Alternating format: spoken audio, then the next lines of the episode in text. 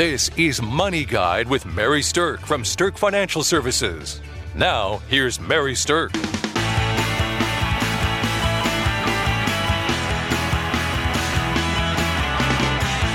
Welcome to Money Guide with Mary Sterk, and today's topic is 10,000 days of retirement.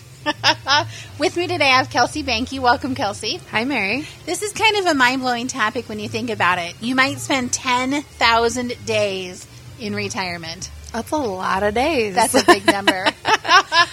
Certainly is a good reason to plan for it. Yes. Well, I mean, think about it. That's a lot of time, and it's a time where you might not be bringing in as much money or no money, no income at all. And so it's figuring out, what do you have to do before that to get to be able to live 10,000 days without, working in your career?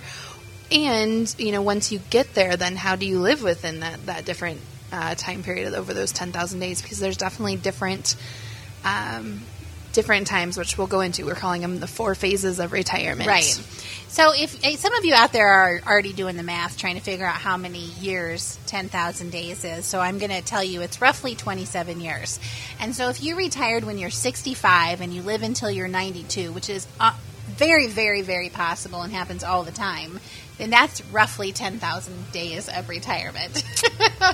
Yes. An achievable thing, an achievable number, which needs a plan. It needs a plan, yeah. Yep. All right, so let's go ahead and talk about the 4 phases of retirement. Let me kind of outline them for you, and then we're going to dive deeper into each of these phases. So the first phase is what we call the honeymoon phase, and we're going to talk a little bit about what that means. The second phase is something we refer to as the settled phase. Then we move into the third phase, which is called the navigating longevity phase. And then the last phase, unfortunately, is called the solo journey phase. And that happens for most people at some time in their life, or I should say many people. So the 4 phases. So we're going to start with the honeymoon phase, which really is, I think, a lot of fun for a lot of people.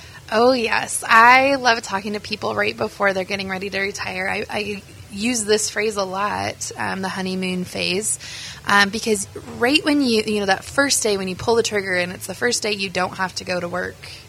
That's a big deal. It's a big deal. And it's exciting. And a lot of people want to do a lot of things because they've been working their whole lives probably, and now they have this freedom of their time to do something else.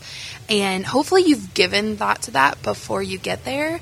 But basically, I see it many times go from like 12 to 18 months, maybe longer, maybe shorter, just depending on the person. But you're doing all these things around the house that you've put off. You're doing all these extra vacations that you've put off and you want to do. You're visiting family. You're maybe working on the home a little bit more. You're doing a lot more of your hobbies. You're golfing, doing coffees with friends and things like that. And there's all this exciting stuff. But you're doing it at a pace that is much more frequent than it would be. Sometimes. Yeah, yeah, in the early part. And so I usually caution people, I warn them, I say, okay, you're going to do this.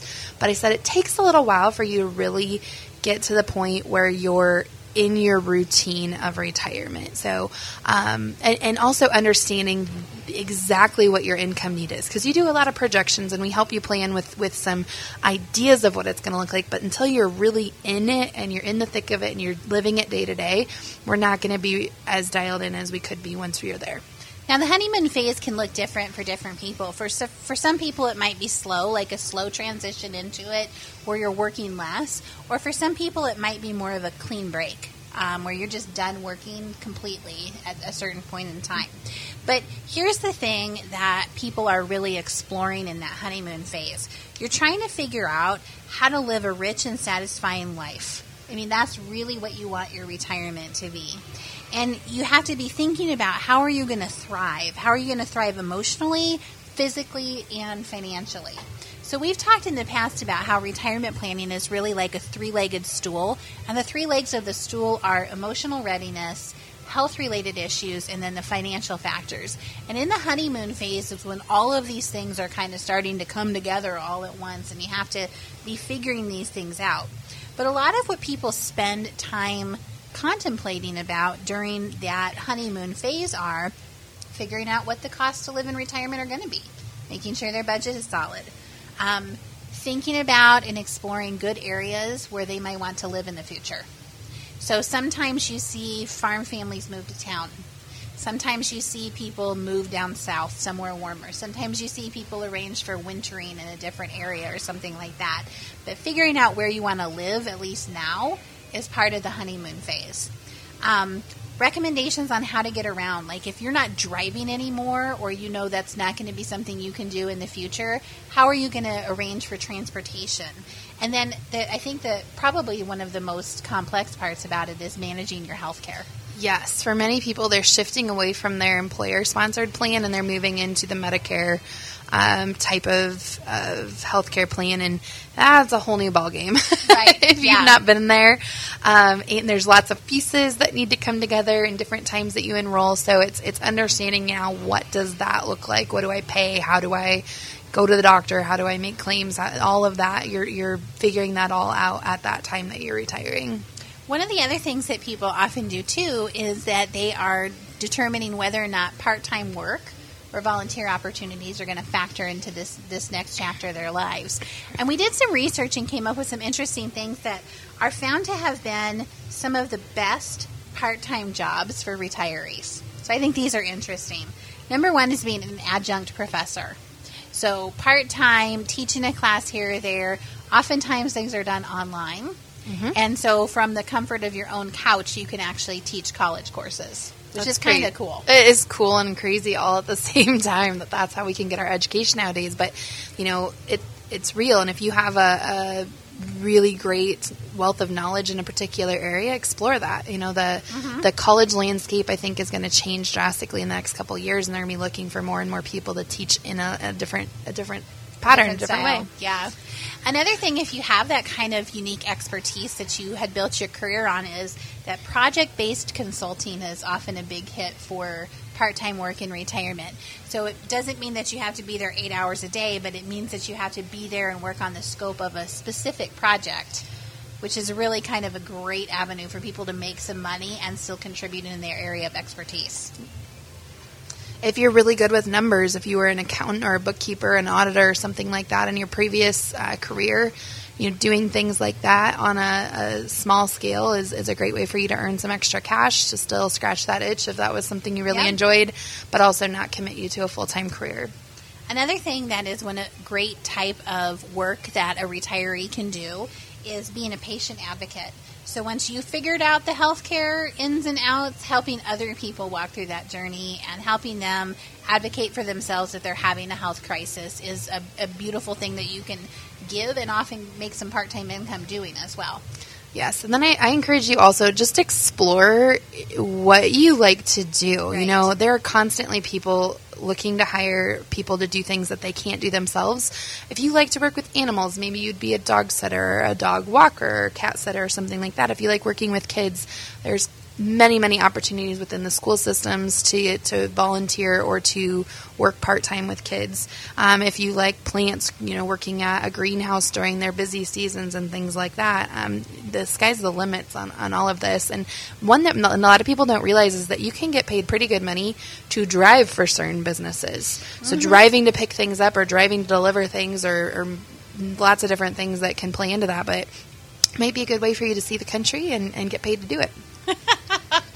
All right, so this honeymoon phase that we've been talking is all about the exciting piece of having more free time to do some of the things that you love, attacking that initial project list or your honey-do list, and really exploring what retirement is going to look like for you. Then you move into the next phase, and that's what we call the settled phase. And the settled phase is, you know, after that honeymoon phase is done, and you've kind of settled into what normal day-to-day retirement is probably going to look like for you. Okay. Yeah, this would be between the exciting part at the beginning and before your health maybe starts forcing you to slow down. This would be that period of time where the things that you thought about that you'd be doing in retirement, this is when you're doing them. And right. And with, you know, some regularity and some consistency. So not maybe vacationing every single day unless you saved a lot of money and that makes sense, but getting into your groove of what retirement's really going to look like for you. So by this point, you would have kind of figured out your cash flow. You understand what bills are coming in and out in retirement that might be different than before you're retired. You're used to the income streams that you've set up for yourself and things like that. You kind of have developed some patterns of how you're spending your time, and that settled in phase is really kind of the core component for a lot of people in retirement, and they really grow to love this phase. In fact, I hear from a lot of people, I don't know how I had time to work. You fill your time with things around you, and it's what people look forward to retirement for. But there are still some things that you need to be doing and some decisions you need to be making. And part of that is, does it make sense to stay in the living situation that you're in, or would it make more sense to shift and do something different there? Right. You know, the housing decisions that happen during retirement really happen, I think, twice. So you have your initial housing decisions of what you're going to live in once you retire. And it might be the same house you've been in, or you might make a move. But down the road, you're also going to have another decision that's going to come in more like the third or fourth phase of retirement. But so you've got to kind of be prepared mentally to be making probably two different housing decisions at some point during your retirement. Mm-hmm. Many people stay in their current home but will plan to make adjustments to it. Other people have decided many years ago, I want to go south. Or in the course of that honeymoon phase, they figured out there's somewhere else I want to live. I just didn't realize it because I never had the time to explore it. So that can definitely play into the settled phase.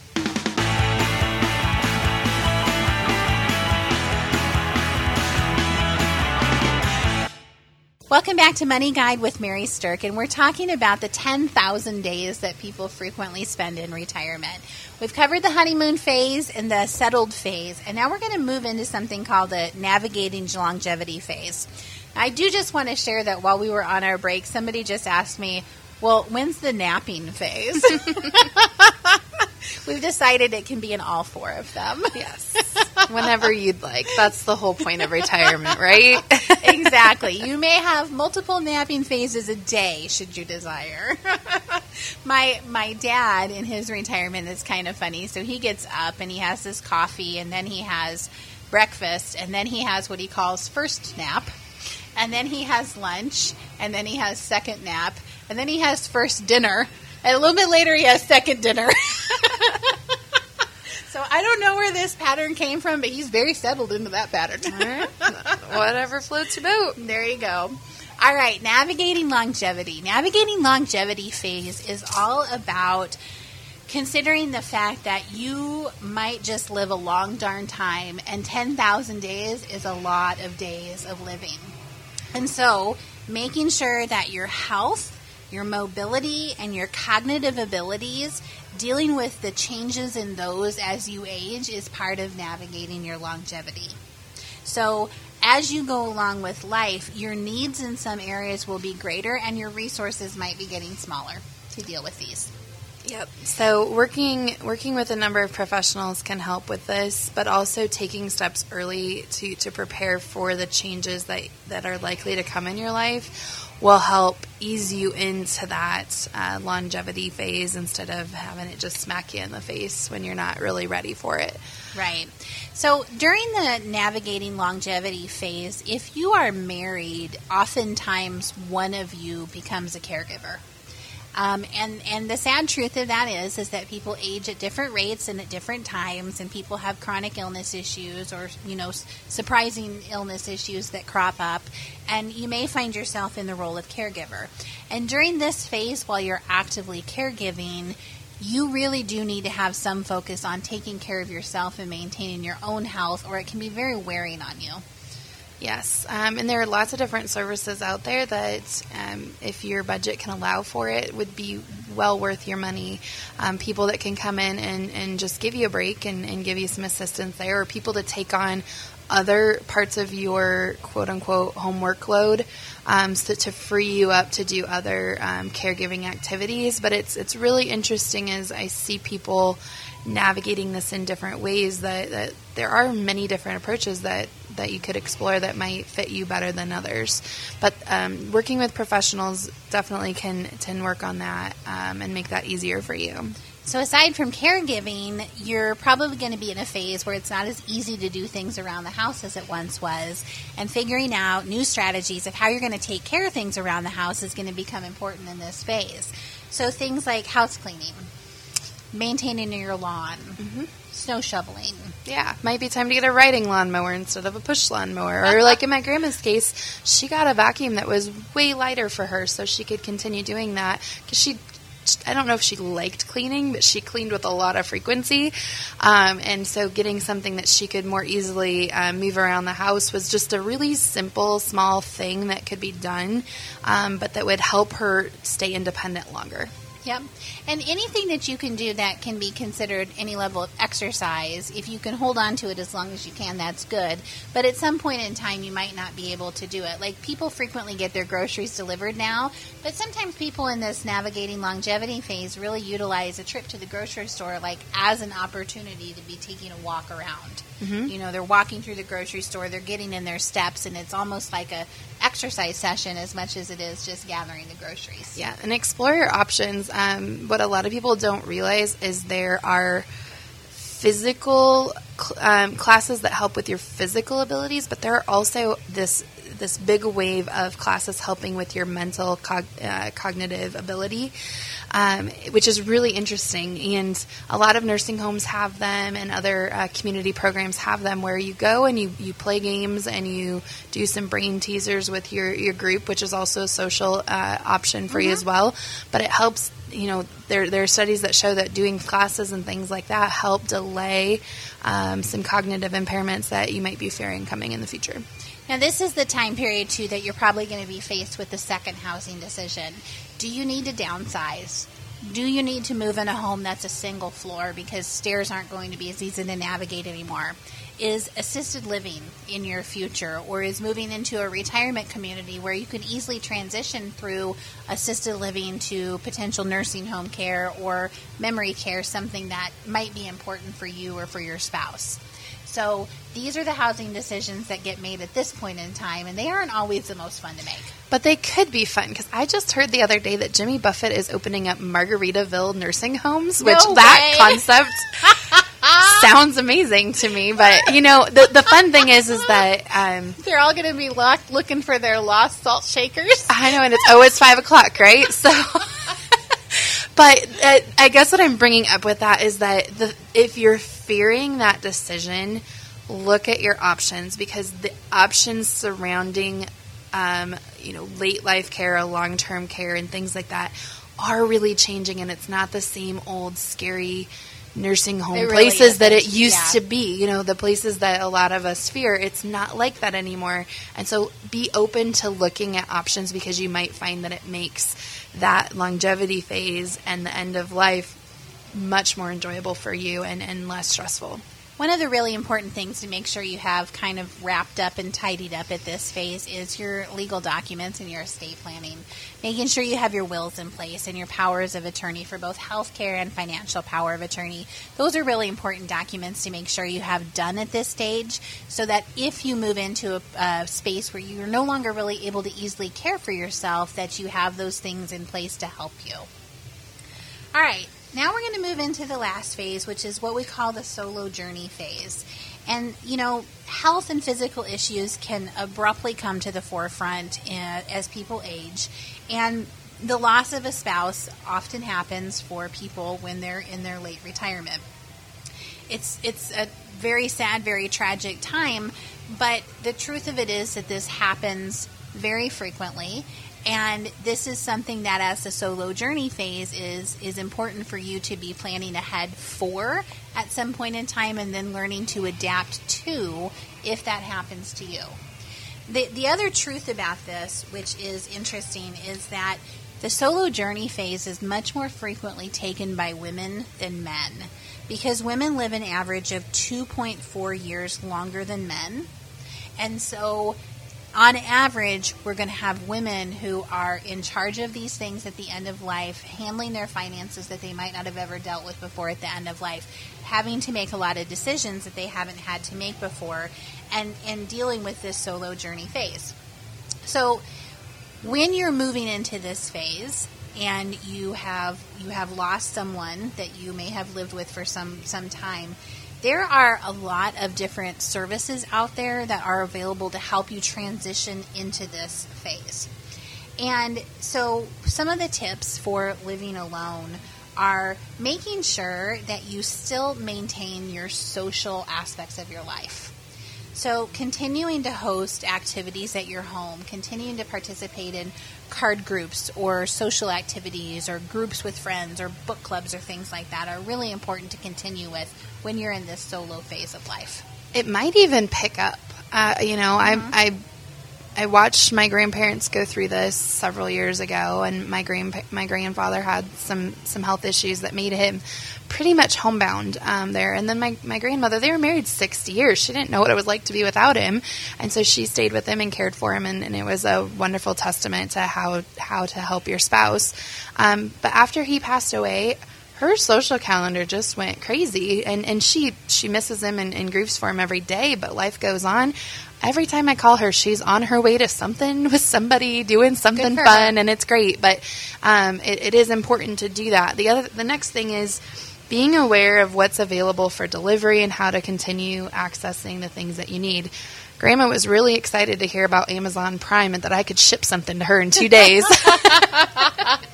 Didn't have to make a trip out to get it. No, and that was really important because she did lose her ability to drive for a few months, and that was a really trying time to try to understand how to go through that.